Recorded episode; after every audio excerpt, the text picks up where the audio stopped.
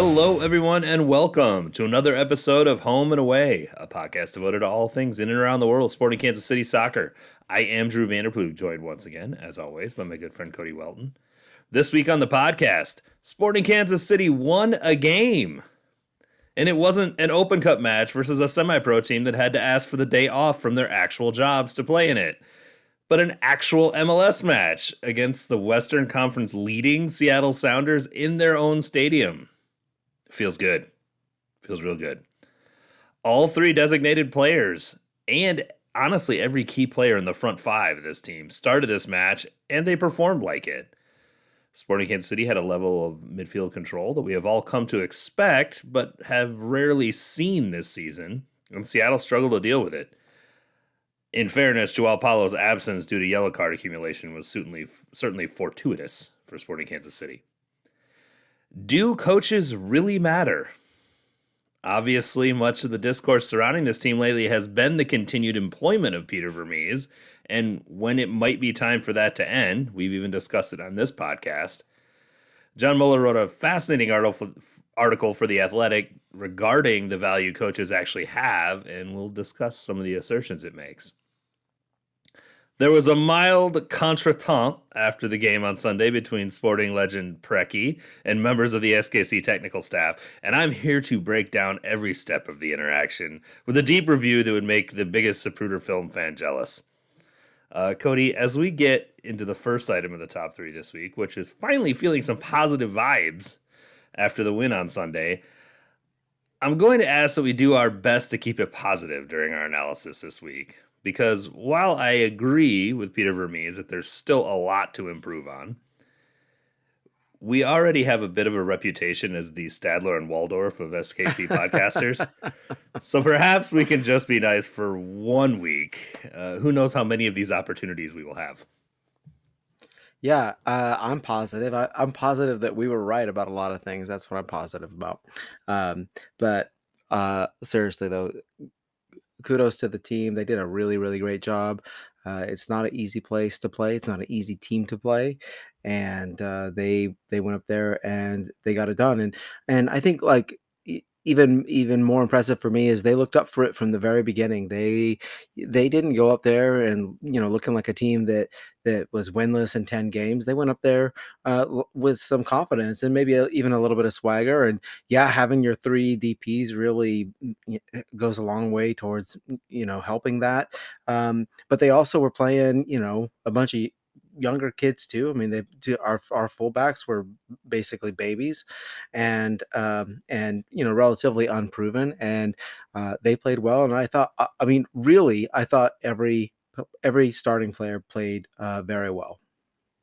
It it goes back to the Vermes conversation about sticking to the plan and not just drastically changing the plan. There's something that we have asked for just because we couldn't see a way out. You know, we, we had the same yeah we had the same concerns that Johnny Russell did after the Montreal game. Like, I don't see a way out of this. There's just so many things not working. Mm-hmm. You have to try something different just to inject a little bit of life and maybe get people focused and try something new.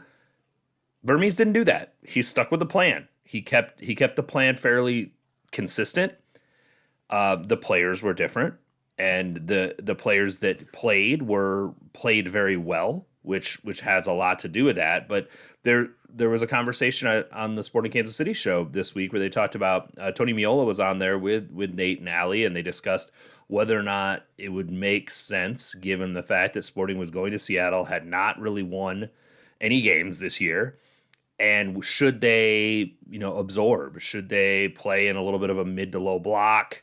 Should they, you know, try to take the sting out of the game, slow it down, play very um, I don't want to call it negatively, but certainly against the ball a little bit because they haven't been very successful so far this year, and obviously Seattle has, and they did not do that. They I didn't mean, have a well. They, of, they, they kind of ended up doing that in the second half, protecting in the, the second lead, half but, to protect the lead, yeah. but they did they did not to get the lead. Yeah, they that wasn't their do goal. that at all. Yep. Mm-hmm. It was it was very much a traditional sporting Kansas City that we saw. They were very aggressive in the midfield, counter pressing and winning duels and trying to turn the team turn turn the opponent over playing a get playing a 4-3-3 against a double pivot allows you to do that a lot especially the double pivot with Rusnak and Vargas. I don't think that either one of those guys is someone you're super concerned about uh, from Mm-hmm. from you know as far as being able to win the ball off of them or intercept them or and, and Rusnak gets so high Vargas was on an island a lot of this game. They they very much played their regular system and just did it well and they were very aggressive um, in the first half of this game and obviously they had to be because Kinda was only good for a half Yeah. so it took the brakes off, took the parking brake off, and just let them go. And I, I don't necessarily. I mean, obviously, it played out. It worked. They created the the best chances I've seen them create all year. Yeah. Um, there were positive runs into the box from the midfield. It was wild. it's it's like, oh, that's what this looks like. I didn't, I didn't It's kind- recognize the team at all. yeah well and i was i was um i was communicating with you and a few other friends of mine and i was like oh that I, this is the team i remember i haven't Yeah. seen them in a while and it, it, it's definitely um nice to see them playing this way and yeah trailing runs into the box that's how they scored the first goal um jake davis gets you know we, we're going to talk about him here when we get to this the last part of the top three. But Jake Davis had a great game, but he gets wide into space, allows the switch from Salloi, which starts the whole sequence that Yeah. plays Tommy into the half space, and then as as Tommy starts to cut in, Pulido does that really smart peel off run towards the near post was- to give him a place to pass it. That was it. was that was it. it was an it was a very smart, very good run and an unbelievably well placed ball from Tommy. We've been giving him Yeah. stick most of the season about not being able to hit that pass. Brilliant pass from him. Absolutely on a platter. And then Pulido does what good Pulido has done in the past, which is if you give him any angle, he's going to put it on the frame and Yeah. you better be at your top game to be able to try and stop it. So it was great. It was good to see. Uh, Pulido's movement was vital for the first goal too, because he made uh, a, a kind of similar run where you know he he he drifted out out wide right, and it took uh, it took a defender with him and forced uh, forced the other defenders to kind of you know pay attention to him, uh, and that left that big space um, in the middle of the field uh, for both Gadi and, and Tommy to run in on. So uh, I thought that uh, Pulido's movement on the day was really really fantastic. You know and and and frankly the just the the movement and spacing of the team overall uh was um was by far superior to what we've seen so far this year. And you know i think that uh, they played with a tremendous amount of width um and um and athleticism on the wings. And if you if you look at the heat maps of of the of of the the fullbacks and outside wingers and uh, and the two eights, Tommy and Kinda, or or Tommy and uh, and uh, Felipe, you'll notice that they are not even in the middle of the field. I mean, they there's there's no there's like nothing. There's no touches in the middle of the field for those players. They are just funneling everything out wide, and they're they're restricting all of their duels and all of their uh, um, riskier passes to uh, to that wide um, those wide spaces, and that's you know that allowed them to really sort of control the game and and you know it was really apparent to me and i i texted you this during the game is like how little um seattle was able to control the midfield um and and, and part of that obviously was due to um Paulo not being there but it was a lot of it was due to uh, the way that sporting was playing and sporting was really denying that to them um and really focusing um on on wing play. And you know what we saw is is um is the value of having um of having players who can run the sidelines you know um and and and who can provide width consistently um and i think that that in addition to to having the you know in Ndenbe and and Jake Davis out there doing that. Uh, you also had Tommy switched um, to a different side. He was playing on the right side, and I really think that that is uh, a better spot for him. I think that positionally, uh, it, it it suits him a little bit better. It it uh, it takes the onus off of him to to shoot all the time. It sort of opens up maybe uh, passing lanes for him a little bit better. But I think more importantly, it makes uh, it makes a little more space for um, you know whoever that other left sided eight is, and for uh, and for Salloi, who I Salloi didn't have his greatest game, but I thought that uh, he didn't have a bad game by any means, and his pressing this game was was still um, really high level. So I mean, all in all, I mean it was a it was a really uh, I think comprehensive performance, and you know I think it really speaks to um, we when we we talked before about balance and having a, a squad that's balanced, and that means like you know obviously you know personnel wise off of the field but also on the field and and if if you're not compensating for you know deficiencies from from uh, other starting players you can focus on the things that that your team has practiced in order to do well. Uh, the balance characteristic is exactly what I was going to take from what you were talking about. The the team was very very balanced left to right. They showed the graphic at halftime of the game and to your point there was not a whole lot going through the middle of the field. But the left and the right side were equally balanced, and that's not something we've seen from this team as much over the last couple years. They've been very one-sided, typically on the left side that's not what we're seeing from them right now. They're they are a very balanced team. I think that there is some work to be done with Tommy on the right side with Russell, them building a partnership over there. I think Johnny was a little bit negated in this game because of Tommy's presence. He's I don't want to call him he's not a ball hog, but he does end up on the ball a lot that is Tommy's thing. That's what he's doing. And as a result, I think that Johnny's touches were limited with with Tommy on the same side as him. But to your point, it created some balance in the offense and it and it pulled the opponent's defense away from the left side a little bit, which allowed some space for Kinda to do things. It it's just it, it, all the stuff you talked about is exactly what I would agree with. It was very it was very wide in the play. You had you had the wingers and the fullbacks with the with the eight sort of tucked into the half space underneath the wingers. It was creating a very interesting dynamic of of kind of overloading either side because you, you can only have so yeah. many defenders over there. Yeah. And so when you have those three players kind of covering those three vertical channels, it's really difficult to defend it. Yep. And um, they use that to their advantage because both of the goals were created off of those overloads. Mm-hmm. One was on the ground, but the other one was through the air. was was a really nice cutback from Salloi. Salloi gets the hockey assist, I think, on that one because mm-hmm. he he he's the one that drags everybody down to the line and then hits that cutback to the top of the 18. And for for once in our fucking lives, there were runners there to receive it. But he picked out the pass. He saw the runners. He saw Gadi making that run yeah. and picked out the pass to him and then Tommy was dragging behind him. So it, it, it, was just the offensive movement that is very direct and very clear in its intent that we haven't seen in a while. I think that that it's just when when you have when you're face when you're a defense who's facing an attack um, that's coming at you from every angle and consisting of multiple players and different players and different sequences.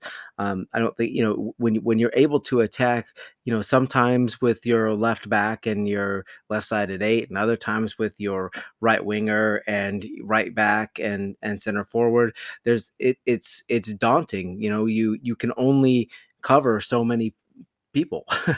I mean, and and then and then when you you have a a, a, a an attacking uh, spacing that is that is relying so much on wide um, and and dragging players, um, those central players and central defenders, sort of out wide, creating space for midfielders to attack into, and then you have midfielders actually making those runs. I mean, that's you.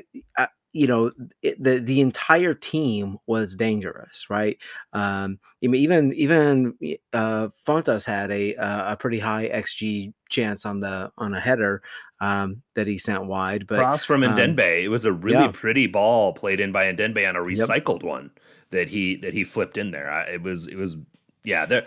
Uh, Walter came to the top of the box and caught one as yeah, well on a recycle yep. ball that they pulled back. So everybody was crashing. Everybody was, and that's what we've been asking for all yeah. year. Yeah. and yeah. and I know the XG didn't bear this out in crazy high numbers, but there's two things I would say uh, in regards to that. One, Seattle's XG was vastly in, improved by their penalty. They, yes. They, that's over half of their XG is because yep. that one penalty shot. So something to be taking into account when you look at that. And the second thing is Sporting was goal dangerous. Yeah. There's there's a difference. We've been we've been talking about this for a while about big chances. They actually created two big chances in this game. Mm-hmm. They have not created two big chances in a game all year. Yep. This is the first time they've ever done it. They scored on both of them. This is the kind of stuff we're talking about. Effective attacking movement inside the 18 yard box. Both of the goals were scored on shots inside the 18. Another thing that Sporting the Sporting Kansas City show talked about this past week was that they are the worst in MLS or the furthest away from goal in MLS in average shot position of mm-hmm. 21 yards. So their average shooting position is 21 yards not ideal. You're not going to score regularly from that position. not, so, not, unless not unless you have Kevin De Bruyne on you. yeah, exactly. Or or Vinny Jr. Vinny Jr. hit a rocket from out from deep too. But they they, they um you're you're not going to consistently score from those from that distance and there and Tommy took one early that uh, he almost scored on. I, I, I appreciate the, the, these guys have the skill to do it, but if we want this team to start bagging multiple goals a game, they've got to start shooting inside the 18. And both of the goals came from those types of plays. So I think the, the, the one of the things that that Tommy did, and I kind of referenced that earlier, um, and and you know even though you said that that he did take that shot, and he did, and I, I don't mind that shot. Um, I think in this game more so than uh, a lot of the games recently, um, Tommy has looked he looked to pass before he shot. Um, it seemed like, especially, and that's why I said like maybe, maybe, maybe me uh, having him play uh, as that right sided eight is is a as a better place for him because it it sort of takes him out of you know, shooter's mindset because you know if he's if he's on the left side he's always cutting in onto his uh, dominant foot, and so always looking for the shot. Uh, and the angle's not quite there. Um, it's it's I think maybe a little bit easier to pass uh, from from the the right side when you're right footed than it is to shoot. Uh, and so uh, I think that maybe that that had something to do with it. Uh, I think regardless, he was much more patient. He was he was much more adept at looking um, uh, looking to to find uh, runners. Um, I and I can't remember uh, honestly when um, when a, a, Sporting Kansas City team has really played this many like nice through balls. Um, they did a really good job, and um, and so uh, and and you know that that ball that he hit to Pulido for the second goal like was I mean it's a fantastic ball and you know we, we were talking about it when we were watching Ethan Bryant play, how we, you know we don't see uh, a lot of our midfielders doing that, and it's just that little bit of that little bit of patience, that little bit of of, of calmness on the ball, that little bit of having your head up and, and looking for your teammates to put them into good spots instead of needing to you know feeling like you have to take it all, all on yourself. Uh, I think that made a huge huge difference. A common refrain about him over the past several games is that he's trying to do too much uh, and I think that there is, he definitely played much more within himself and in his game on Sunday, which you can see the performance improve significantly because of it. I don't know if it's because he was on the right and he's not, he, he can't cut in onto his left and take shots. I don't. I, I, think it's a little bit of that. I think it's also some of the fact that he knows that Gadi Kinda is of his level, and he knows that he has quality players around him. I think part of the reason that he was doing so much at the beginning of the season is related to the availability of the players around him and the, at that level they were at.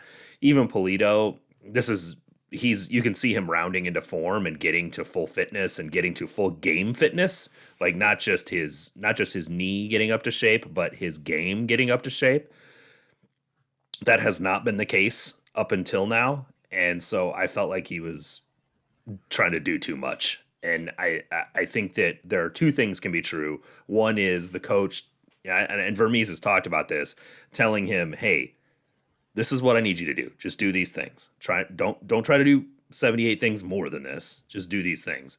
But the other part is he has the faith in the quality of the players around him, and that's why I noted in the in the hit that they have their five best their their front five is their front five best players that started yeah. this match for sure. Yeah, yeah. And when you have all of those, all of a sudden, I think Tommy recognizes that he doesn't have to do more than he's ostensibly asked to do. Yeah, absolutely. Okay. Um, other things from this game. I was really pleased with how well I saw the team reorganize in transition moments. There were several of, and some of this is just due to the fact that they had 21 and 22 year old fullbacks that can get back very quickly. But still, the the defensive organization, even when they got dispossessed in their own half, was so much better than I remember seeing. Um, in the Montreal match, one of the things that really stuck out to me was just how chaotic their transition defense was. That was not the case in this match at all. They were extremely organized in transition events. They got back into their back their their their back five would get into a line and and get very compact and not allow a whole lot of space to Seattle in those transition moments. This we'll talk about the last 20 minutes when we we talk about Jake Davis here in a second, but I think that I was very very happy with how well not only did they aggressively attack the ball through the middle of the pitch, but if Seattle got behind them, their reorganization was really good. Yeah, and I think that I think that as you mentioned, some of that has to do with just having um, you know some younger legs on the wings, but it also it, it also I think is um, is not having to cover for players who don't have the legs or who don't have the you know the the wherewithal to keep up with it. And you know when you have to cover for players who who uh, maybe have some uh, liabilities in that respect it pulls you out of shape right? So you know for instance you might have uh, um, Remi Walter, you know shielding to the right to cover for roger who can't get back or for Zusi who can't get back and they're both on the right hand side. Whereas you know if you have somebody who can who can sort of keep up and and toe that line over there you Walter can stay more central and can you know do the job of of a defensive midfielder a little bit better and which is a which is you know a, in, in large part um, helping to stop transition um, uh, opportunities i think and you know i and and i I mean, I I honestly don't think that Jake Davis has gotten enough credit because I mean he didn't play a perfect game, but man, when you when you consider that he is He's 21. It's only like his his his what second MLS game or second game ever. His first MLS game played at at, at right back. I mean, he had to go up against uh, against Lodeiro, who, who, shades over to that side, against Leo Chu, who was on that side, against uh, uh, Jordan Morris, who was either centrally or uh, shading to that side. Uh, that's like three legitimate attacking, you know, really dangerous transition attacking players. And I think that you know, I think that he really held his own, and he made he made a, a few big plays, and and more importantly, he didn't he didn't make a disastrous play. Right. I mean, he wasn't perfect, but he didn't, you know, he didn't make a terrible play that that um, that got him on everybody's radar in a bad way. Well, let's get into Jay Davis then. So he he is a he is a, a part of the top three. He was going to be the third one, but let's go let's go straight to him now. He he played great. Um, probably the best defender on the field for Sporting in this game. All in, like his performance overall. I thought Rosero and Fontàs were a good pairing together. Yeah, I have some concerns about Rosero's passing but um, it's not great. but he wins literally every aerial duel. Yeah. He wins literally every ball in his area. So mm-hmm. I'm sort of like I can get over the passing part of it if he's yep. cleaning up everything, which yeah. he did. And he the last 20 minutes he cleared everything. Yep, like literally everything. So I'm I'm good with it. Um, and if he can if he can start to thump home, you know, a few uh, uh, attacking set piece headers, then I mean, uh, any he was on goal on a couple of them. He was. He just yeah. he just just barely missed the header. So it's close. I, am yeah. He, you can see it's coming. You can see it's yeah. coming. That he has a nose for those.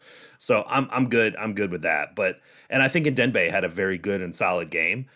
Um, Jake Davis, as you noted, had a lot of the attacking direction from Seattle coming down his side. They were going to try to do the same thing they did against Sporting when they played him at home, which was really beat down the left the, the their left side, the Sporting's right side of their defense. And Leo Chu had nothing, got nothing mm-hmm. from this game whatsoever.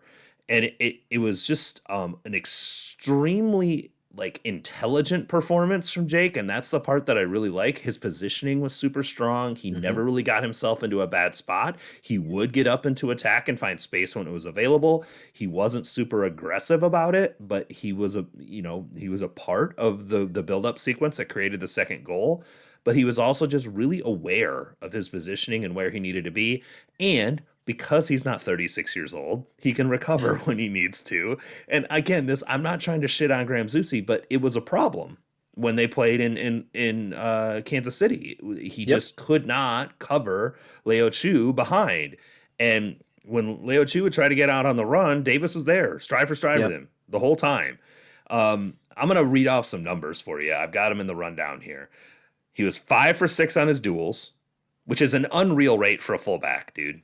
That is an unreal And rate that's of that's winning the the, most ball. that's the most duels won on, the team too. hmm Two for three on tackles, seven recoveries, and still was 25 for 31, 80, 81% passing, with five of those passes into the final third. He's a good. All of that, all of that done, zero fouls committed. It's impressive.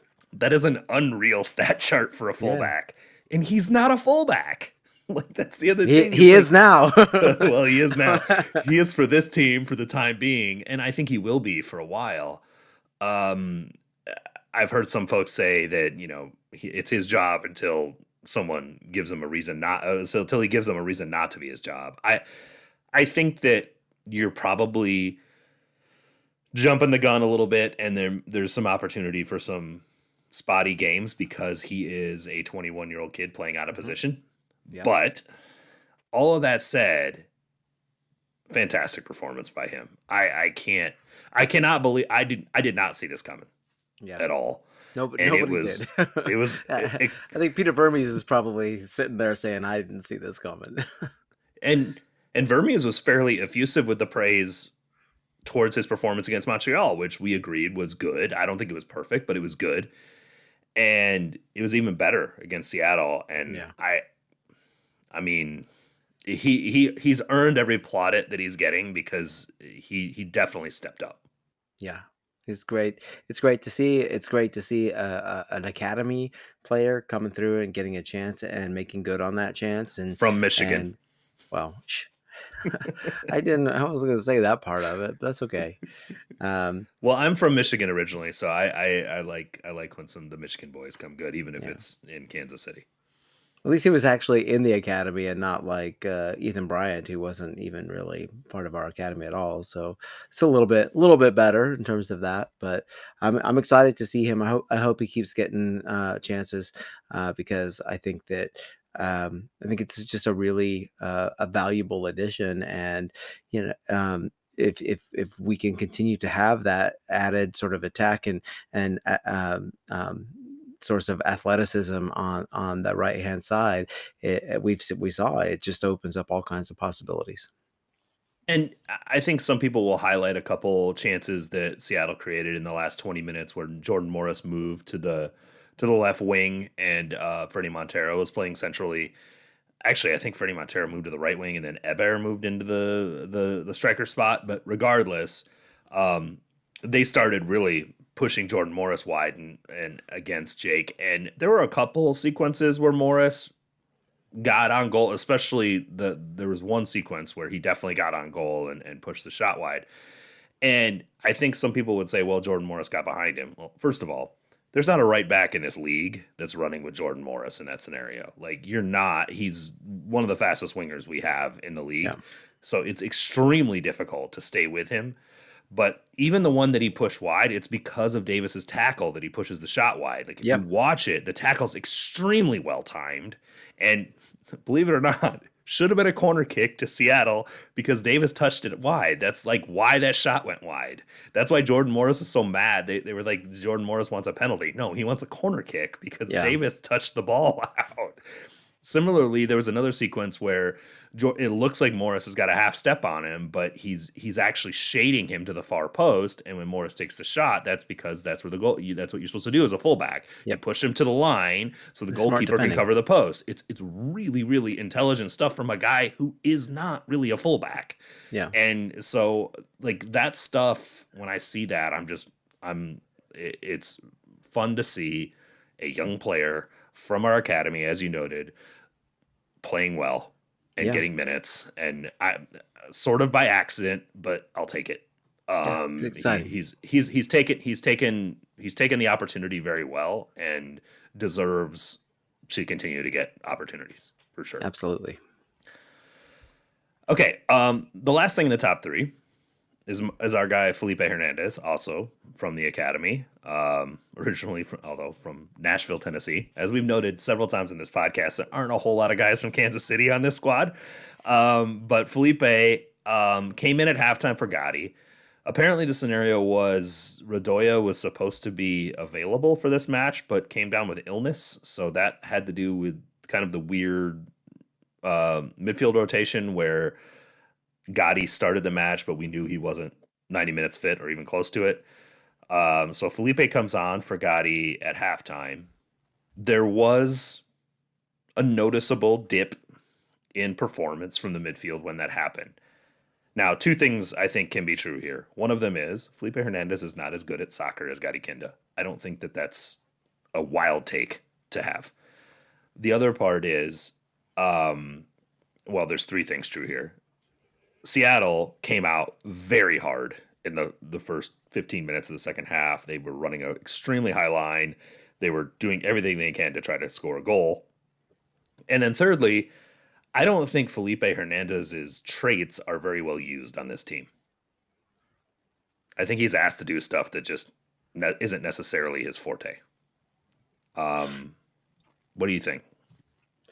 I uh, yeah, so we kind of we kind of touched on this um, either last week or a few weeks ago when we were talking about him and the the the comparisons to to Roger Espinoza and how um, when when Felipe first came on the scene, everybody was calling him Little Raj or whatever, and um, and he's I and and you and I agreed that he's not really like that player. I mean, um, he he can tackle and and he had a he had a, a, a good number of tackles on um, um, on on Saturday or on Sunday, but um, that's not like that's not his main thing. He's he's a terrier. He runs around. He's a high energy player. Um, I think that uh, personally, I think that where players like Tommy and Kinda have um, have an advantage over him is is that um, his off ball movement maybe isn't uh, as sophisticated as those guys, and so um, so you know it's kind of one of those things where he yeah he's he's he's running he's a all energy guy but he also kind of has to do that because maybe he doesn't put himself in the in the best positions off the ball to begin with. Um i do think that um and and i and this might be related uh he doesn't he he doesn't um he doesn't always uh have the opportunity to get forward into the box. I think as much as maybe he would like, and as much as um, um, he he could do. Like he, I think he could be very successful at that. Uh, but I think he finds himself sort of out of out of that play a lot of the time, um, and he has a hard time like toggling between. Um, um, the defensive uh, responsibilities of his role and then the attacking responsibilities.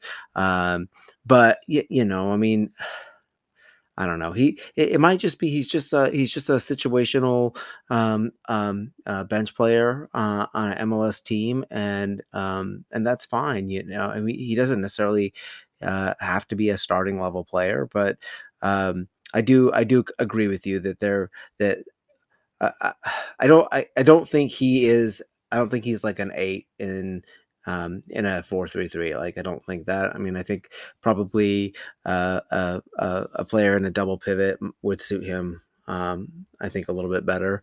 Uh, but that's not where he is. He is he's on this team, and so he has to he has to play the eight.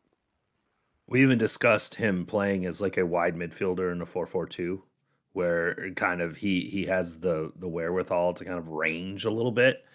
I, I think that um his his most positive strengths are being the late arriver into the box, running through the channel and getting on the end of something and, and having like the oeuvre to do something with the ball from that range and his set piece delivery.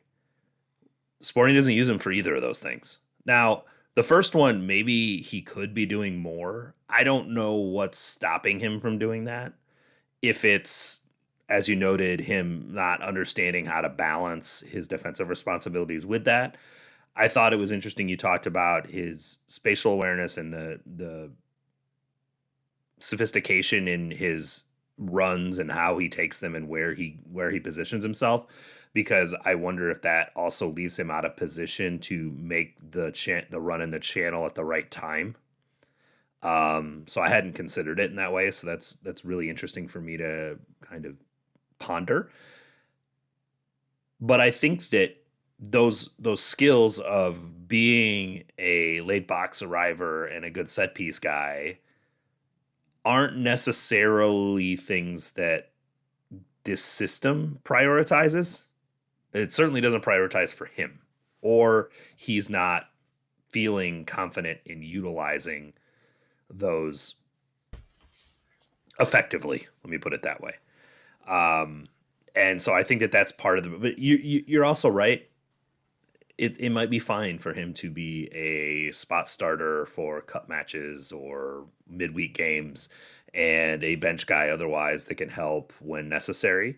He, he certainly wasn't a significant downgrade coming on for Kinda, and I'm very glad yeah. it was him and not Raj.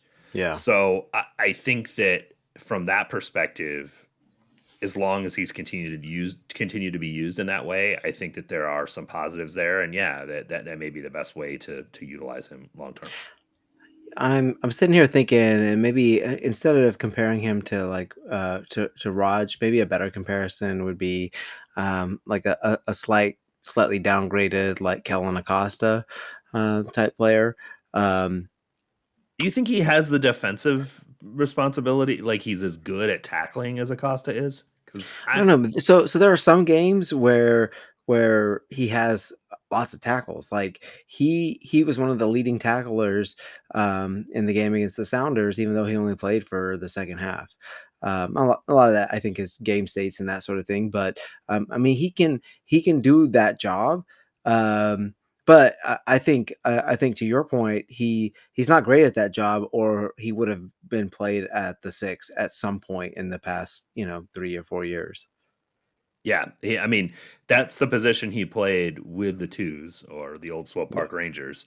Um, so uh, yeah, the fact that he is not employed in that manner for sporting should tell you something about whether they believe he can do that. Although I think the other problem with the the six, as far as how Vermes looks at it, is that he's looking for a more of a recoveries guy who can then turn that turn that into a transition event. And I don't know that Felipe is that guy. You know what I mean? Like even once he wins the tackle, is he releasing the pass that yeah turns I, I, that transition event forward?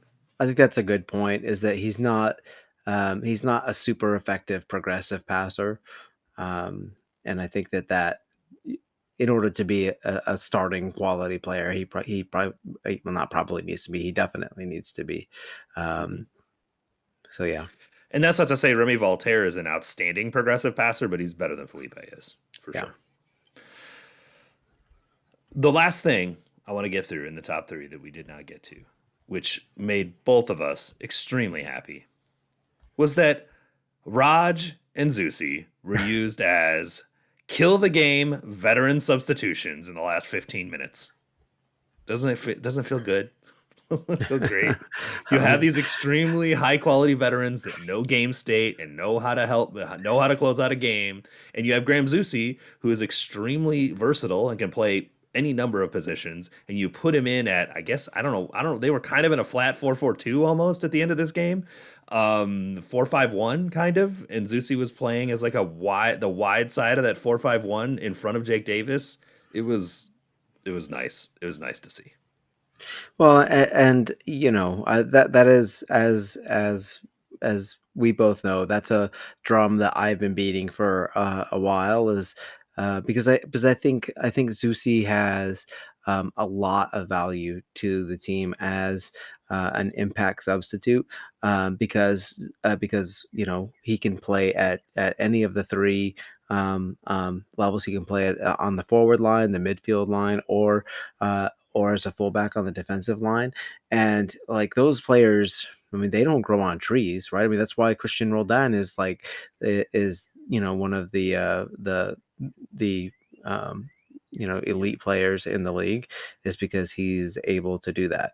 Um, and so having a player like that who you can bring on to as you said kill off games uh, who's technical and smart and savvy and and and has that veteran know-how i think is uh, i think I think at this point there's more value to to Zusi in that kind of role, um, and it has the added um, uh, the added benefit of extending his career even longer, uh, because he, I mean, look, if, if, you keep starting that guy and running him out 90 minutes, 90 minutes, he's just body his body's gonna break down and he's gonna miss more and more time due to injury because that's that's what happens, you know, and and um and so I I would much prefer him to I mean that he could he could play probably until he's 40, honestly, just just you know, in that role that I just described. Yeah, fitness isn't a problem for him. No, it's just no. father time is getting him as far as his effectiveness in transition no. and, um, you know, his ability to play three thousand minutes. You know what I mean? Yeah. Like th- those things are gonna get him, but f- he's exceptionally fit. I mean, th- yeah. that that's not the problem. It's just you know he's thirty six. That's the problem.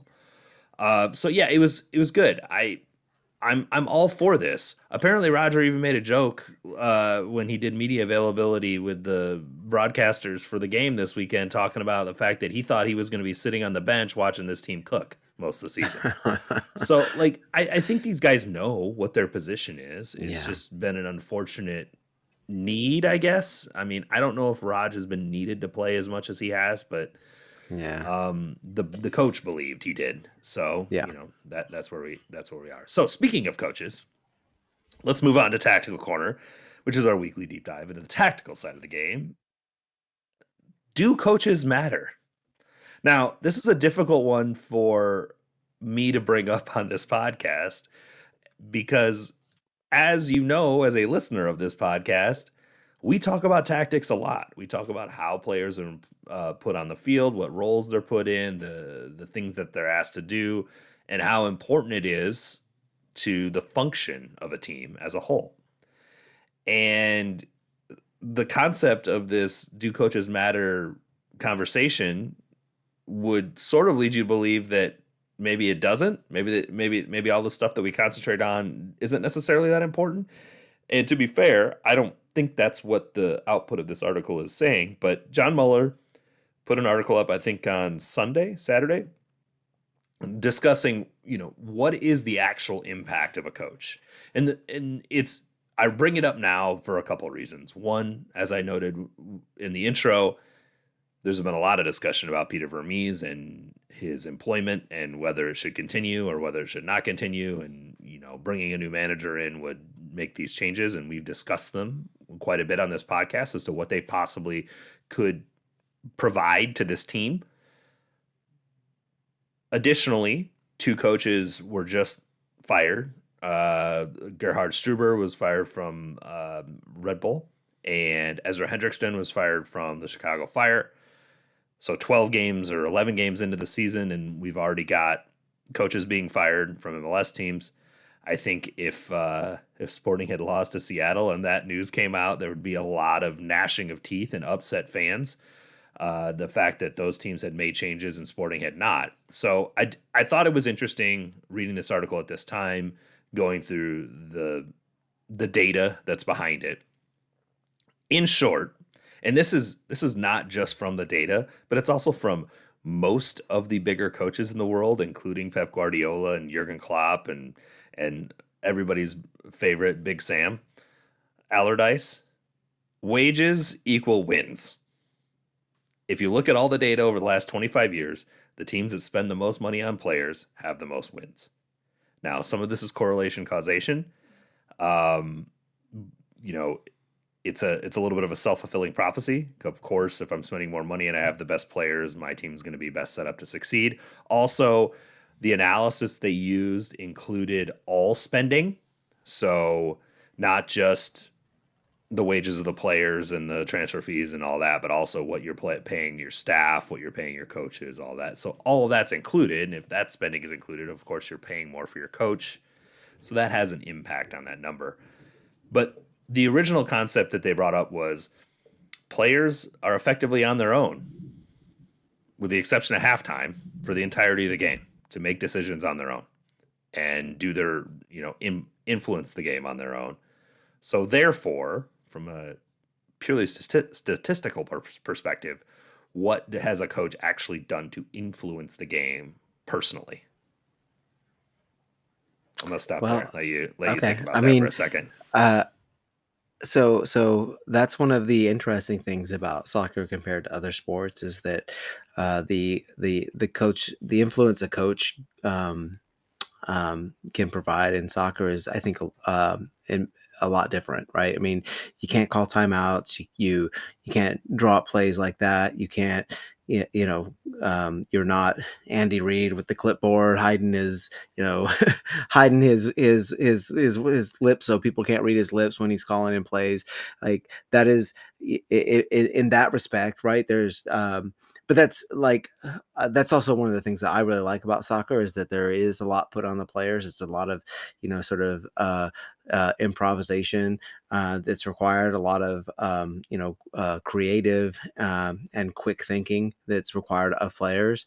Um, but so so I would I would kind of agree that like especially in a, during a game, uh, maybe the coach's influence is not so much, but uh, but I think that coaches have so much influence in all kinds of other uh, aspects too. I mean, when you're talking about uh, um, man management, especially at those teams that spend lots and lots of money on players, I mean, it's a really, uh, it's a really, really important thing, and and and it's always important to remember that, like that, yeah, you know, um, um, you maybe you have to spend a lot of money to get a lot of wins, but uh, just because you spend a lot of money doesn't guarantee you're going to get wins. And uh, and you know, I think that you can see you can just, all you got to do is look at Chelsea right now, who have spent you know millions and millions of dollars, and now it's all amortized over you know a decade, and um, and they have not found. Um, the right tweaks uh, to to to be a winning team this year, even though they've they've churned through managers. There are other things going on at that club that sort of um, that sort of dictate um, you know what's going on on the field uh, and it's it's not something that a manager has been able to solve and maybe that maybe that like proves the opposite point right that managers don't matter because they certainly haven't mattered there right um, but i think that I mean, I I don't think Manchester City would be as good um, without Pep with somebody in there instead of Pep. Um, I think that I don't know. I mean, I don't know. So I've talked myself. The... I've talked myself into circles around it uh, already. this, uh, this, is the fun part of this of this yeah. this thought process. Is that Absolutely. if you, if you if you consider all parts of this argument, you start to come to to grips with what they're trying to say, which yeah is maybe managers don't mean as much as we think they do. Let me put it that way.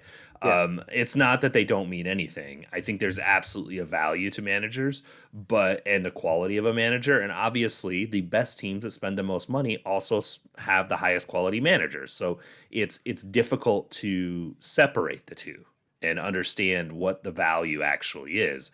It's interesting you brought up Chelsea because one of the things that they brought up in the article was in a one year statistical sample, the variance between wage and performance becomes larger, obviously. So, over a 10 year sample, 90% of performance can be applied to wages.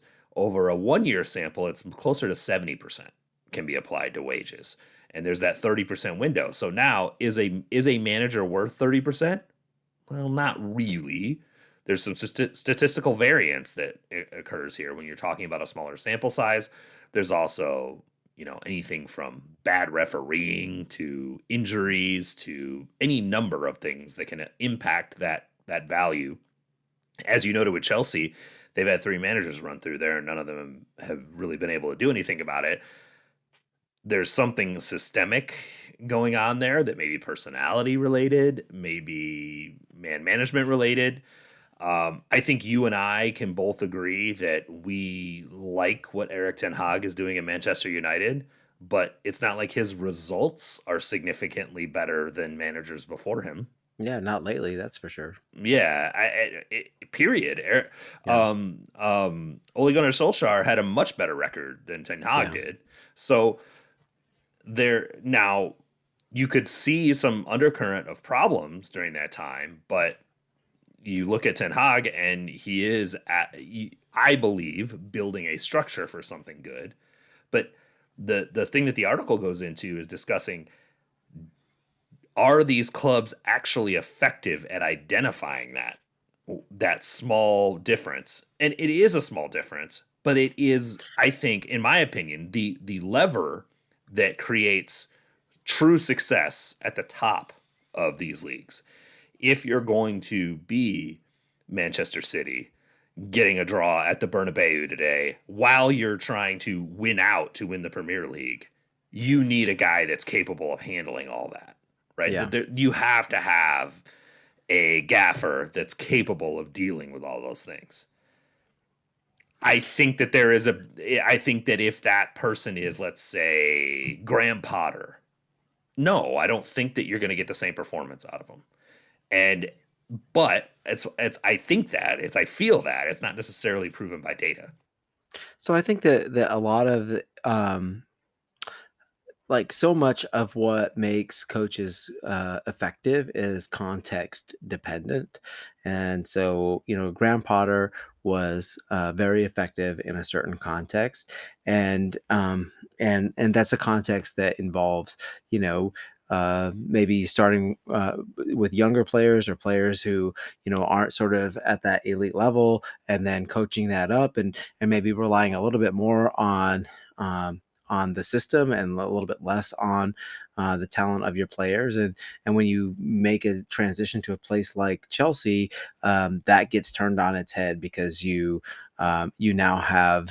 Um, you now have you know elite players and the egos to match uh, to to manage that, and so so in many ways it's like a completely different job. Um, and so it's not surprising to me that that you know that that would not be successful. But if you look at like you know when when Chelsea brought Tuchel in um, and they won and they won the the uh, the league. Um, really what that team was lacking was uh, previous to Tuchel was they were like lacking uh, a, a, defensive structure and a and a and a and, a, and a, a, stability in their spine. And I think that that's I mean he didn't bring in new players, right? I mean like he just came in and he won with all the players that were there uh, originally, and and I think that it was just a, a little tweak in and sort of a mindset and approach. Um, but you know but he wasn't able to carry that through. And I think, you know, a lot of that is, I think, man management of players, but it's also your ability to, you know, communicate effectively with your superiors and, um, and and I don't think that that Tuchel was uh, very adept at that. And so, you know, I think that uh, I mean, I, I I think that that that maybe maybe you could say that that um, that th- having the right manager isn't the most important thing, but having the wrong manager can really screw you quickly. That was the point that I was going to get to is that I think at the highest level of these coaches that there's not as much separation between them as you think and as far as how much they can impact an individual game. But there is separation in how they fit with this player staff that they have, how they're motivating them and getting them to their full performance. Um, the, a statistician would disagree with me, but a statistician would look at this over a ten year sample size, and no coach right. other than Peter Vermes is at their is at their spot for ten years right. to be able to actually effectively compare that. Um, I thought it was interesting you brought up Tuchel because I think Tuchel's situation is different for a couple of reasons. One of them is the fact that they're they changed ownership while he was there, Mm-hmm. And I think that had a lot to do with mm-hmm. the chaotic nature of what was going on with that club at that time, along with Tuchel's fairly dictatorial stance on how he employed players and and whatnot that that I think lost people's investment at a certain point. And that's a part of this article that's not really discussed as a psychology part of it. Yeah, it's a there's big a, it's a big part. There's a there's a significant part of this that is man management and psychology that is not discussed in this. And, like if, if but, you can convince everybody that you're the special one, they're going to think you're a great coach no matter what happens for a short period of time. And I think that's the point of the that's the point of the article uh-huh. is that statistically that only works for a, a small period. Sure. Over the long term, it's still about quality of players yep. and getting the best quality players that you can afford. Yep. Um, but it's also but but so so quality of players, yes, but uh, but I think that um, I I I think that fit is still like really important. You have to have you have to have players that fit together and that uh, and that are able to play a, coherent system with one another. Um, and and if you don't have that, um, and that's sort of the the the you know the squad building and squad rotation component of it. Uh, if you screw that up, uh, you can undermine all of your uh, all of your you know uh, accolades that you get for acquiring cool players. Yeah. I mean, I scouting and the the backroom staff is really important. I this is this is the conversation we were trying to have last week about Vermes, which is mm-hmm. has sporting director, chief soccer officer Peter Vermes been surpassed? Right. And I think that there's a reasonable argument to say that he has, but he's never given up that job without completely leaving. So right Right. You're sort of tied to it. You know what I mean? Like you, you yep. sort of hitched your post to it at this point. I think um, the the other interesting part of the article was talking about the new manager bounce. If a team's playing poorly and they swap managers and they they get some positive results that come from it. Very interesting part of the article. Again, if you have a subscription to the Athletic, I would ask that you go read it because there's a bunch of stuff I'm glossing over related to this. But it does discuss is the new manager bounce real? And the statistics do support the fact that when you hire a new manager, there is a positive change in results that come from it. But when they actually normalize it ba- against all other manager changes, so when you fire a manager for performance, right, the team's performing really poorly. The the counter the counterfactual assertion is that you would say they they've been playing like shit for a long time. Eventually, they were going to start playing better. Mm-hmm. Right? They didn't. They didn't. They didn't all of a sudden become very terrible, they're, they're eventually going to return to form. So is the coach responsible for that, or is statistics responsible for that regression to the mean? The second part of the conversation is um, when you when you take that new manager bounce that is statistically proven to be true and you compare it to all other manager changes, i.e., guy got a new job somewhere or any of those other things, all of a sudden it balances out and you see that it's not related to the actual coaching change. Mm-hmm. As far as providing good performance, it's just statistical variance that happens.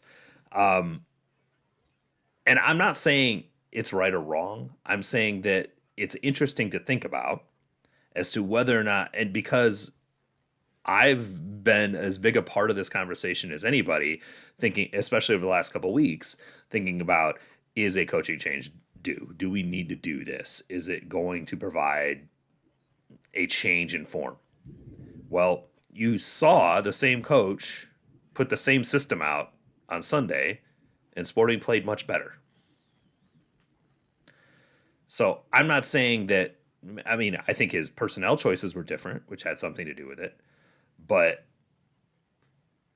it it it does beg the question: Would a coaching change actually improve the results of this team? I think that you and I were both I always of the opinion that um, that that that wouldn't be sufficient, right? Like like you could change uh, coaches and um, maybe you get some as you as you discuss some short-term bump in results but the but the fact is is the underlying structures of the team and the club are such that that uh eh, you you can't make like a substantial change without um, in in in the way the team plays without making a substantial change in the way everything is organized. Like it's all sort of tied together, and and um, for good or bad, uh, the club is sort of hitched uh, their wagon to this thing and uh, and th- they're never getting out of it. you're you're never going to yeah you know we th- in 20 years they we might be still be playing a 4-3-3 you know i mean uh you you never know um um and it might be back again in all the rage uh, uh because that's what happens with soccer um so so yeah, you you and I are going to be 60 years old doing this podcast talking about how the four through three is back, and we're going to be back in it. I, I I think that um the point that you made about it all being connected is what I would say is most important, and it's sort of glossed over in this article. All of it plays a part in some way, shape, or form, and so that this is what I would say about this. I I am being a little bit of a contrarian while I talk about this on the podcast to get you thinking differently. And I'm challenging Cody a little bit to think differently. But the reality of the situation is all of it's connected, all of it has some level of importance. Is it the most important thing or the least important thing or somewhere in the middle? Probably somewhere in the middle. I'm not going to say that um, the difference between Peter Vermes and any mid level MLS coach is good, bad, or indifferent.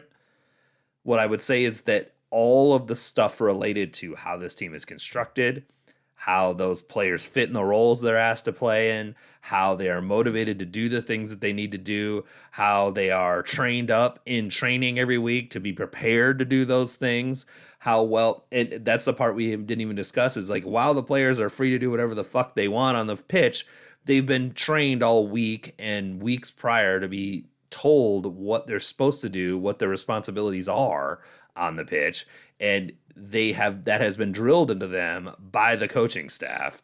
So all of this stuff I'm talking out of both sides of my mouth a little bit, but all this stuff is connected and it's hard to put a significant value on one thing or another. Can a coaching change impact a season?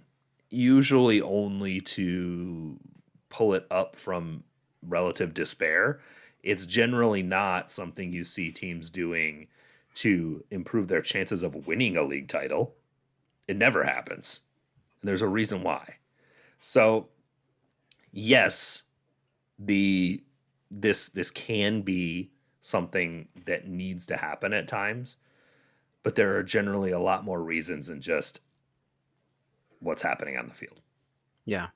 Um, so I think I mean, like most of our conversations, this sort of like gets me thinking about uh, coaching uh, at at youth levels and um, development, and obviously that's a completely different thing. Um, is coaching, you know, to develop players versus coaching uh, players who are already at that point. Um, and, it's like so it's like something that I've always sort of uh, wondered because um, it goes hand in hand with our discussion of of you know talent pool and um, like can you you know can like how important is uh, a player's like native talent and how much um, how much can you add to that or or uh, level it up by you know the proper uh, coaching or or development? And that's i mean that's something i think about a lot and um and i don't i don't know that i have like i don't have even like really solidified thoughts on it because it's um it's kind of a of, of a conundrum and if you if you you know if you think that um that development doesn't matter that coaching and, and development uh, in that respect doesn't matter so much, uh, then then absolutely you need to expand the the the talent pool that you're looking at. But if you you know if you if you if if if the other is true, if if the coaching and development are are super important, or coaching is super important to development, then um, then uh, you know it might be worth investing more and and making sure that that uh, that that's what you're doing that you're developing players uh, as a coach. And you know i i i always tie stuff back to my own experiences um, and my experiences as a coach are uh, um, are such that um, you know I really understand the value of being a good uh, communicator because um, especially with soccer, um, you have to kind of um, you really have to encourage uh, players to uh, to kind of think for themselves, uh, to solve problems uh, for themselves, and I think that um, more advanced coaches um, um, that is a priority for them. It's not just about, and this is at a youth development level. It's not just about you know drilling players to um, to to do automatisms or or or, or whatnot. It's about um, it's about uh, giving them um, tools so that they can solve problems on the field, and I think that that is sort of uh, that is sort of a, a of a next level uh, skill to be able to do. And I think that that's something that that soccer asks of players and of coaches that uh, that maybe not um, a lot of other sports do um, in that way. Yeah, that was the point I was gonna come. I was gonna come back on when you talked about development. I think development for a lot of people is making them pass better, making them dribble better, making them do whatever technical skill better. Most of these players, you're not going to be developing that stuff. Maybe you're developing their ability, maybe a little bit, their passing or touch ability, but for the most part, once they've reached a squad like this, even if they're 22, they're you're not working on that stuff. Th- those are skills that are honed when they're U11 players, right? That that's stuff you're working on at that point. The development you can give them is helping enable them to make good decisions on the field at a given point in time. So when we talk about the players are on their own for 45 minutes a half, it's in those scenarios where they where something happens to them that you're enabling them to perform well when the ball hits their feet and they see all of these things happening around them. It's the most dynamic game in the world as far as the avail the, the movement of your teammates, where they are and how you can play with them. And being able to respond to that those dynamics effectively is something you can develop as a coach in my opinion and it's something you can develop late into someone's career. Um, so yes, I think that there's value there. Uh, Benny Feilhaber's told a story over and over again about how when he came to Sporting Kansas City, he had to be taught how to defend effectively. Um, it was just not something that he had in his wheelhouse at the level that Vermes needed him to to be a central midfielder for this team. And he learned it and then damn near won MLS MVP. So I think that there are there are opportunities for you to do that. That the question is, are you connecting with the player effectively? Obviously, Peter connected with Benny very well. They have a very positive relationship to this day. You're not always going to connect with every player in that way, but that is the point of a coach, of a coaching staff, of leadership is being a leader for this group of people effectively placing a value on it is the hard thing to do. And your effectiveness as a leader is a hard thing to measure because, as we noted, all these things are connected. The quality of the players you have, the ability of them to accomplish the role you're asking them to do, the scouting and availability and all the other and you know putting the right formation and tactics together and all of it's connected and it's difficult to put an individual value on any any one of those things. So I thought that the article was very interesting because it was boiling down the philosophy of does a manager actually matter? I think the reality is yes, it man it, the managers matter. Sig, there is a significant value to a high quality manager and its and their ability to lead a team. Are they the end all be all that sometimes they're often purported to be? I think not and I think players hold more responsibility than they're often given. Yeah, I think that that's a fair way to look at it. I think that uh, um, no matter how good you think a manager is, they're only going to be as good as uh, as the players allow them to be. you know, and um, um, I, I say this all the time. You know, one of the reasons that I so so I coach um, I I coach high school girls and high school boys, and I always uh, I kind of always preferred it to um, to work with the girls because um, because they follow instructions and they uh, they uh, the communication is, I think is a little bit um, um, um more open and uh, when I coach boys, like they they just kind of like to do what they like to do, and so sometimes you know you can uh, you can uh, communicate um, as much as you can in practice, but uh, that all sometimes goes out the window uh, when they get on the field. And you can see youth coaches do it all the time. You know, uh, really try and save their communication. Um, for game days instead of for practices and then they end up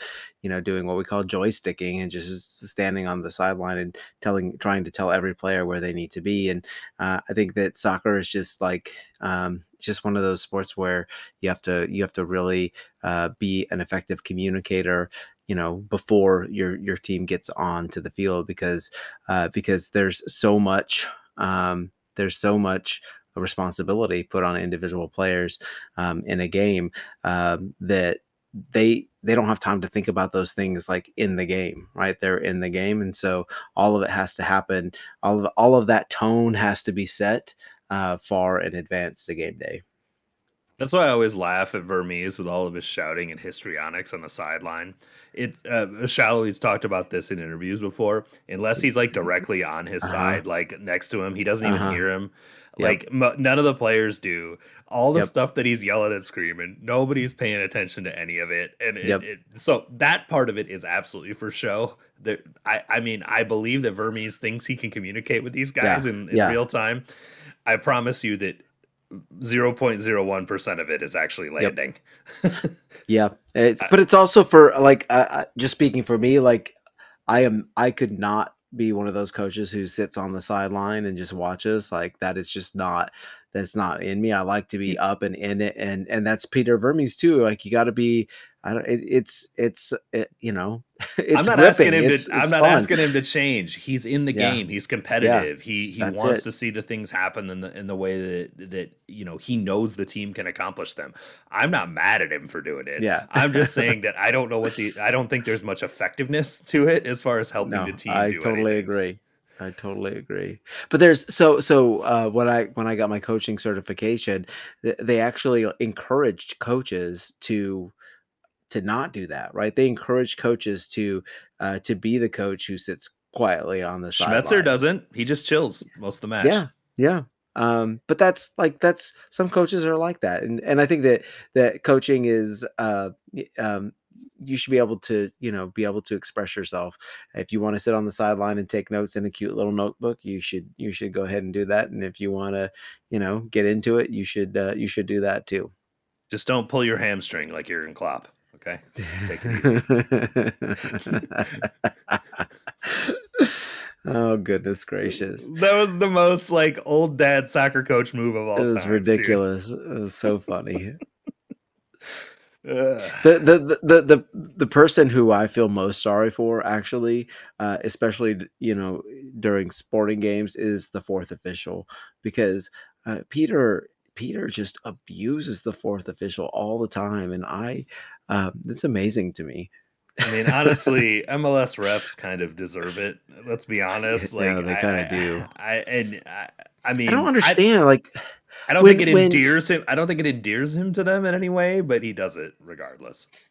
I don't think. I don't think that um, comparatively, like each individual ref is worse than their foreign counterparts because we see individual MLS refs go to you know World Cup and other uh, other big tournaments and they i don't think they do a poor job um, they don't do any worse of a job than their counterparts from other uh, countries. But I, but you and I both watch a lot of soccer, man, and and I'm telling you, MLS referees make themselves part of the the the the narrative way more than most other leagues. Um, and there's a couple in the Premier League that do it that do it on that level, but yeah, for the most part, it's it's it's just the the way that they do it. It's so predictable. It's so um, you know, I'm not going to call yellow cards early. Although he in fairness, um Rivas called a couple early yellow cards and a lot of people got mad about the one on Walter, but Al- Alex Roldan got the first early yellow when he should have. 2 minutes later, Walter does a similar foul. It's not as hard, but it's a similar foul, and he gets the same call. I, I thought I didn't think he was that bad, other than the fact that Roldan should not have been on the field for the last five minutes of that game. He he he the dude got three yellows, okay, and he only got called for one of them. So I, I, I understand where some of that frustration comes from, but I've also watched a billion soccer matches where guys get away with shit. So it's just like I I don't. I don't think it was that poorly called. Um but I, there have been some shockers. My my main issue with MLS refs is how they call the game differently in the first half than the second half. Yeah. I wish that you should just call the game the same. If it's a yellow card, it's a yellow card. If it's not, it's not. If you're going to allow them to play harder, fine. But when you lose control in the 75th minute, you can't throw out 11 yellow cards. You yeah. know what I mean? Like you, yep. you, you got to call a game the way you're calling it. I, I, I, honestly think that MLS refs have gotten better um, in terms of game control, game management. Um, you should watch a La like, Liga. Like, if, if you think MLS refs are bad, watch La Liga. Just watch La Liga a little bit because they, they do some galaxy brain shit in La Liga matches.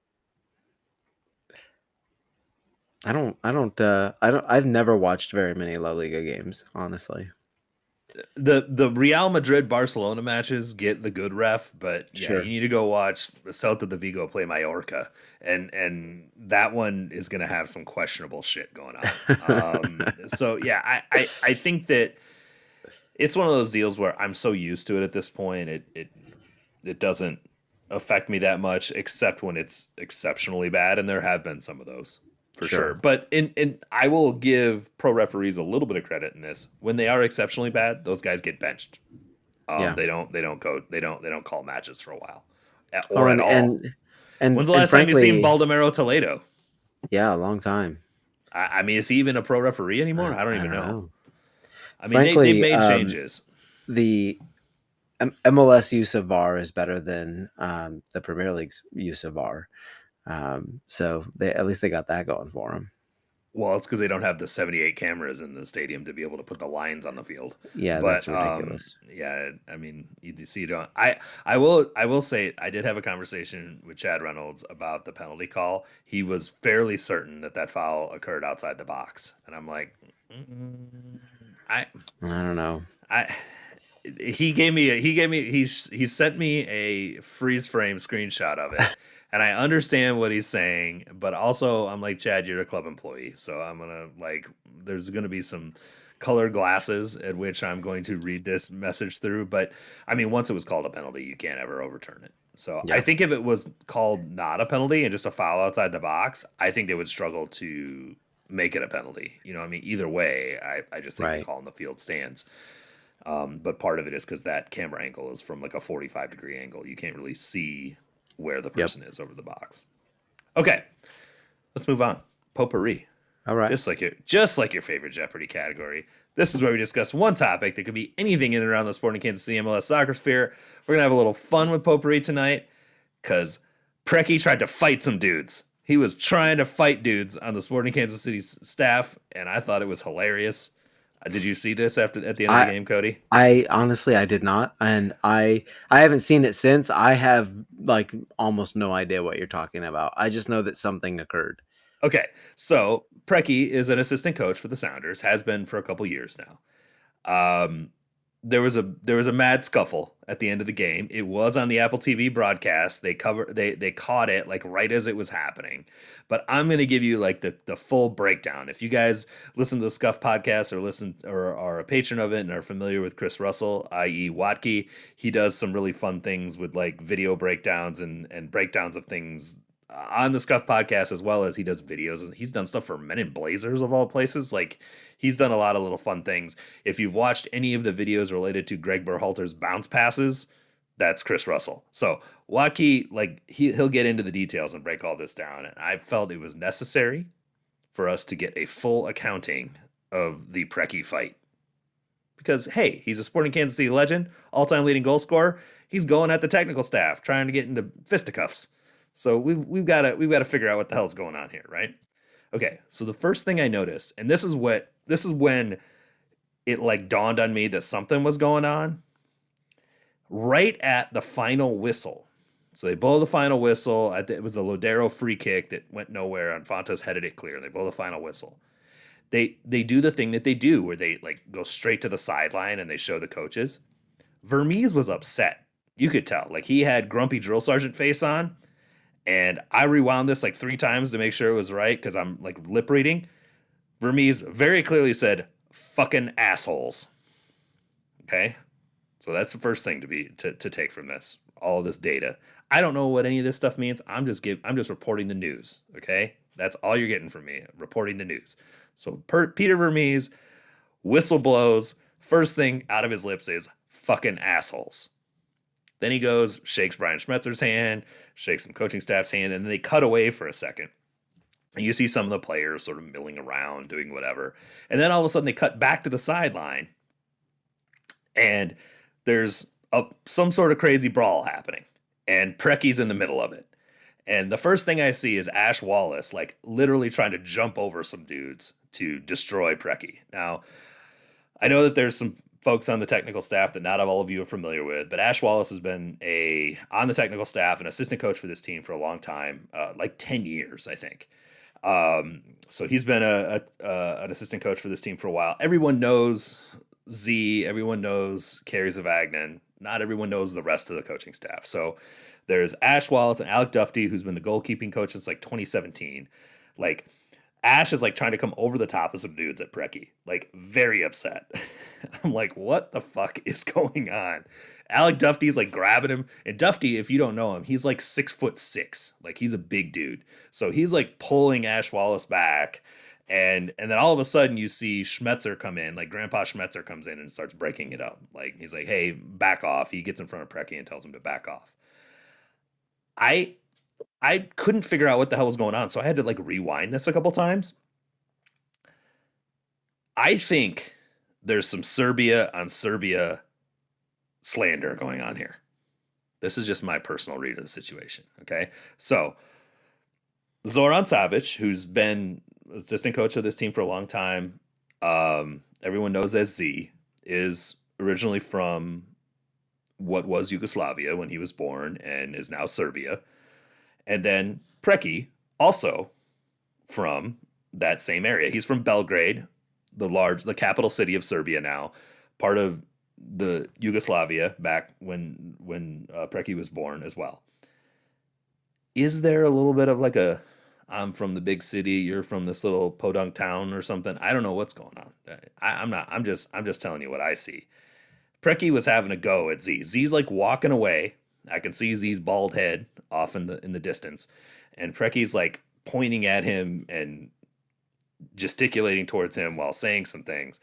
And Z sort of turns around, and that's when Ash Wallace loses his mind and starts jumping over the top of folks and coming after him. And then you see Z coming up in the middle of it, and Z's like, "I'm not trying to. I'm not. I'm not fucking backing down from you. You think you're hot shit? I, I, I'm. You, if you guys have met Z before, um, he's a really nice guy, but he also looks like someone that could be like a you know Eastern European mobster if if he wanted to be. So Z starts coming that way, and then then things starts to get broken up. I, again, Grandpa Schmetzer comes in and sort of breaks things up and, and calms everything down. Um, all I will say is, when I saw it happen, someone informed me of the fact that apparently Preki is kind of a dick. He's a little bit of an asshole.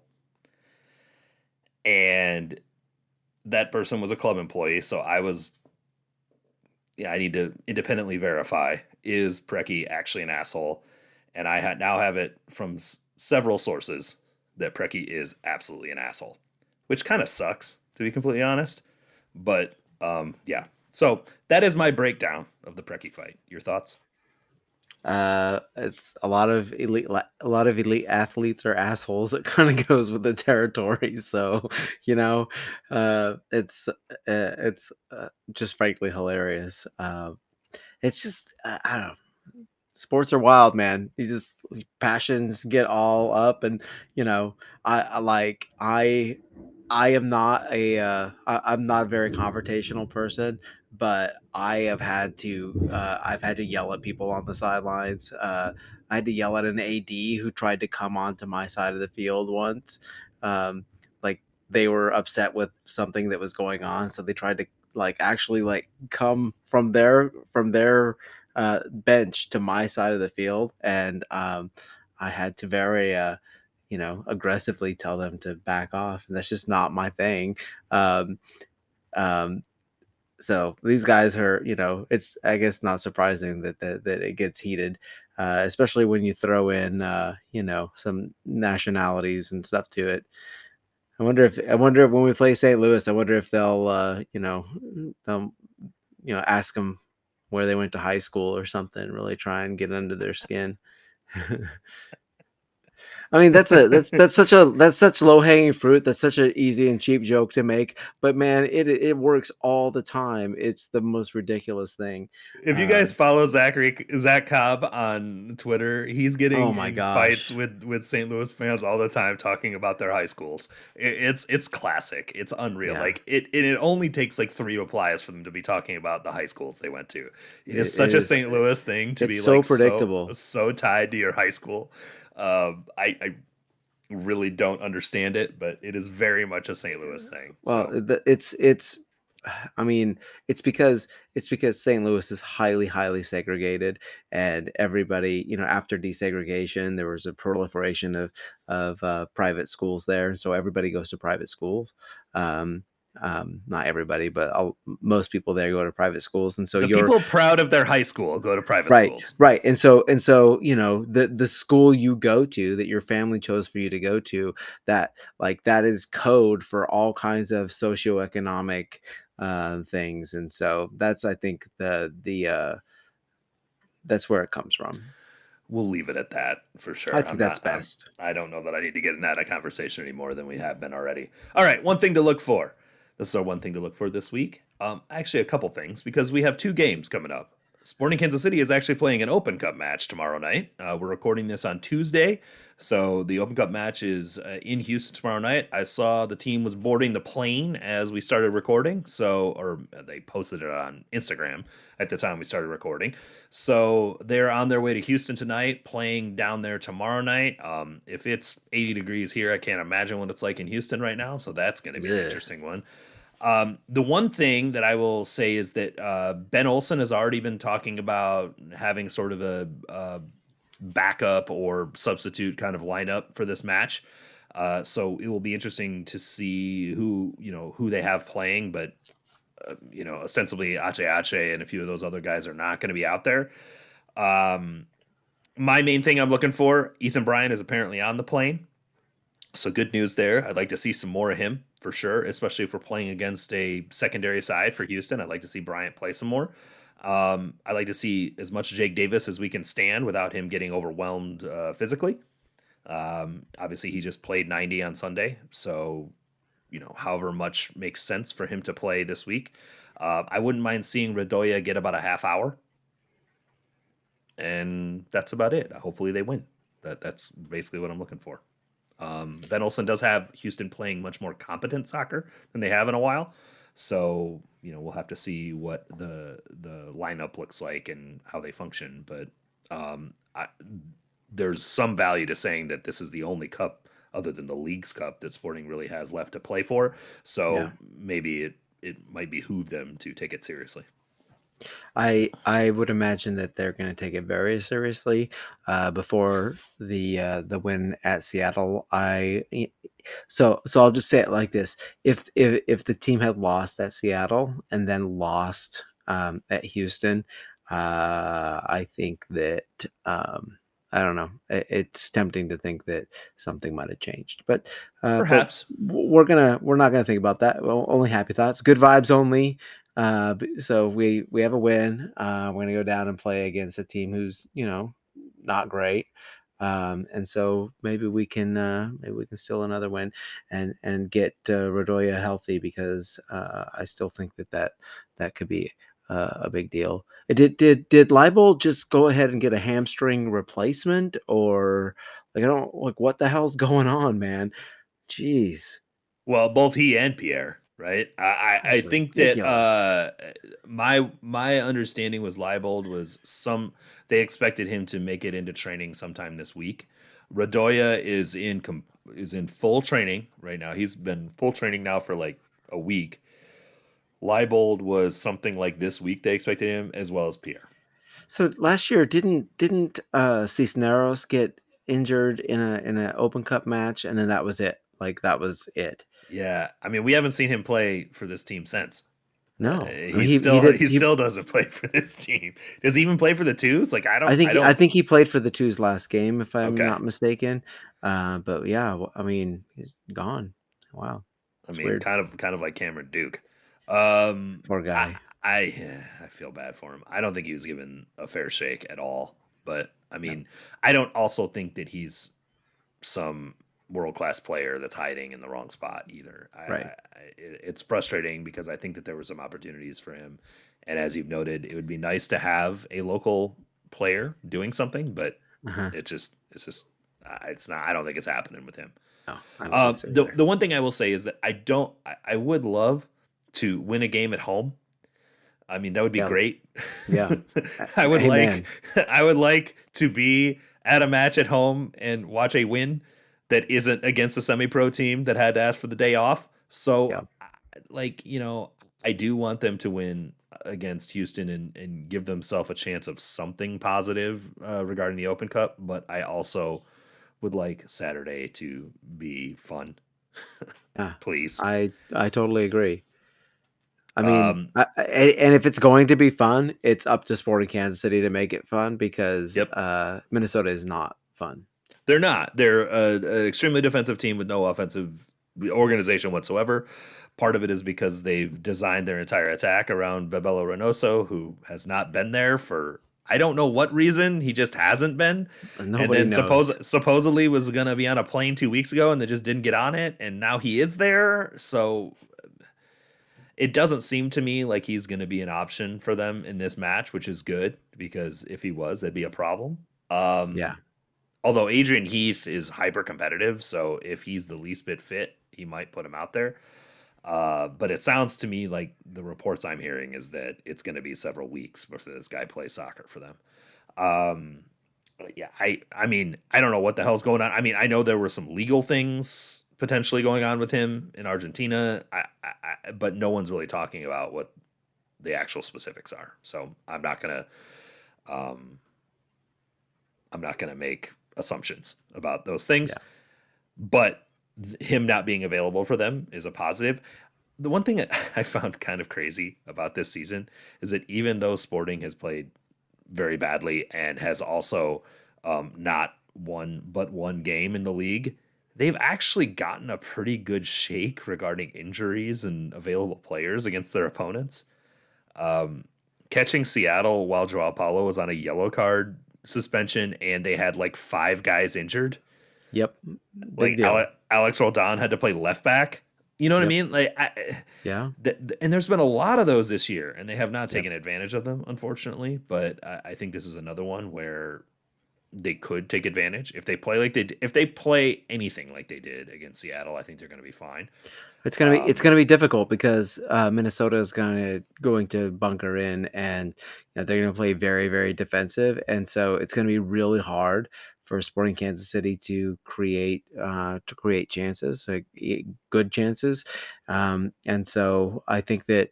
Um, I think that that's really I think something to look for is is where the attacking uh, where the attacks are coming from. Are we are we are we attacking in half spaces? Are we are we trying to exploit the middle of the, the the field at all, or are we just driving it down the sidelines and and lumping in crosses? Uh, because I think we want to see the former. We don't really want to see the latter. And if we see the latter, it means that we've kind of uh, regressed a little bit. Six crosses against Seattle. That should tell you everything you it's need It's a beautiful thing. yeah. It's the it's the talking touches truism right there. it should tell you everything you need to know about how this team performed on the weekend and we hope to see more of it on Wednesday and on Saturday.